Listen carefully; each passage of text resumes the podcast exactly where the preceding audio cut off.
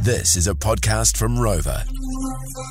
The Breakfast Club Podcast. With Lana, Gary, and Adam Moore. wedding vendors, it can be tricky as a bride to be um, to not know who to pay for for dinner Mm. um, because you don't want to rip anyone off and you don't want to be that sort of the tighty that doesn't want to pay anyone for all their services and, or, or feed them. But then at what point is it like that's taking the mickey? I mean, Gary, you were suggesting that maybe even the florist could get a meal. The florist that leaves before lunchtime. At get one a point, meal. I was overwhelmed by generosity and the spirit of your wedding, but hey, I've changed my mind now after what I've heard. You're overwhelmed with opening my wallet? Uh, Mike's on the phone, and he's a chef and caters for weddings. Morning, Mike. G'day, Mike. Hey, good morning. How are you? Yeah, good. Is this a great area for a lot of couples that don't know who to who to feed? Um, it is actually because um, at the end of the day, um, you're paying for it, and um, I'm feeding the band, I'm feeding the the gardener, the photographer, and all sorts. And then the, you turn around and they're like they're on the on the booze and whatnot. And I was like, well, shit, you could have catered for another twenty people here. Yes, yes. Think of the people that you actually know and Yeah. love that can't come, and now you've paid for a good night out for the band. Yeah. It's a good point, Mike. Thank you for that. Morning, Bex.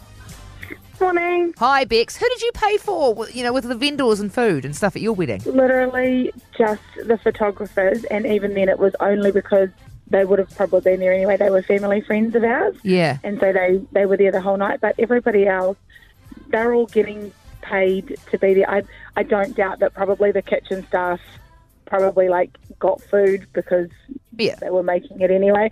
Um, but everybody else, I think somebody said earlier, you don't like expect to get your lunch when you go to your normal job. You know, like that's you take your own lunch to work each day, and this is their work, so they're getting paid. And and for a wedding, they're getting paid so much.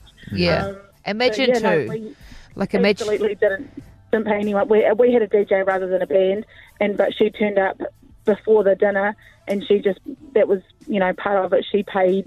She played her music during the dinner and stuff like that. They're working anyway, so they're kind of. I mean, you're paying for them to be there working, not eating as well. Yeah, and imagine too, you know, some of my cheeky vendors, they might try and get a Tupperware container for the next day's lunch. Thank- Thanks, Bex. Appreciate it. Can we go to North Otago? Let's go to a town called Curral, where Jeff is. G'day, Jeff. G'day. Now, Jeff, you had your wedding in March. How was it? That's great. Good day, good. actually. Good, good, good, good. Did you decide who to feed and who not to feed? Especially, were you in were you in North Otago at the time? No, we're in North North Canterbury back then, Okay. uh, um, but we we decided that anyone that wasn't there at dinner time, Didn't gone. get it. Not yeah. I think so- the only people that the, the only people that we actually paid for was the photographer, and even then, she didn't eat until um, you know dinner service was well underway. So we've been through speeches and all that sort of carry on, and she was very discreet about it, and she, you know she didn't want to be. Um, sitting down with the guests or anything, she took herself off to um, to another part of the venue to eat, where she where she could actually take her break, essentially because she had been on the go all day. Yeah, yeah. Just No. one tricky question, Jeff. The, the, the situation with the band. What, what what do you do with the band? If they come and set up and they're hanging around, Gary. and what's the problem, Lana? I'm, I'm asking Jeff for They, you. they, they were setting up whilst we were having dinner.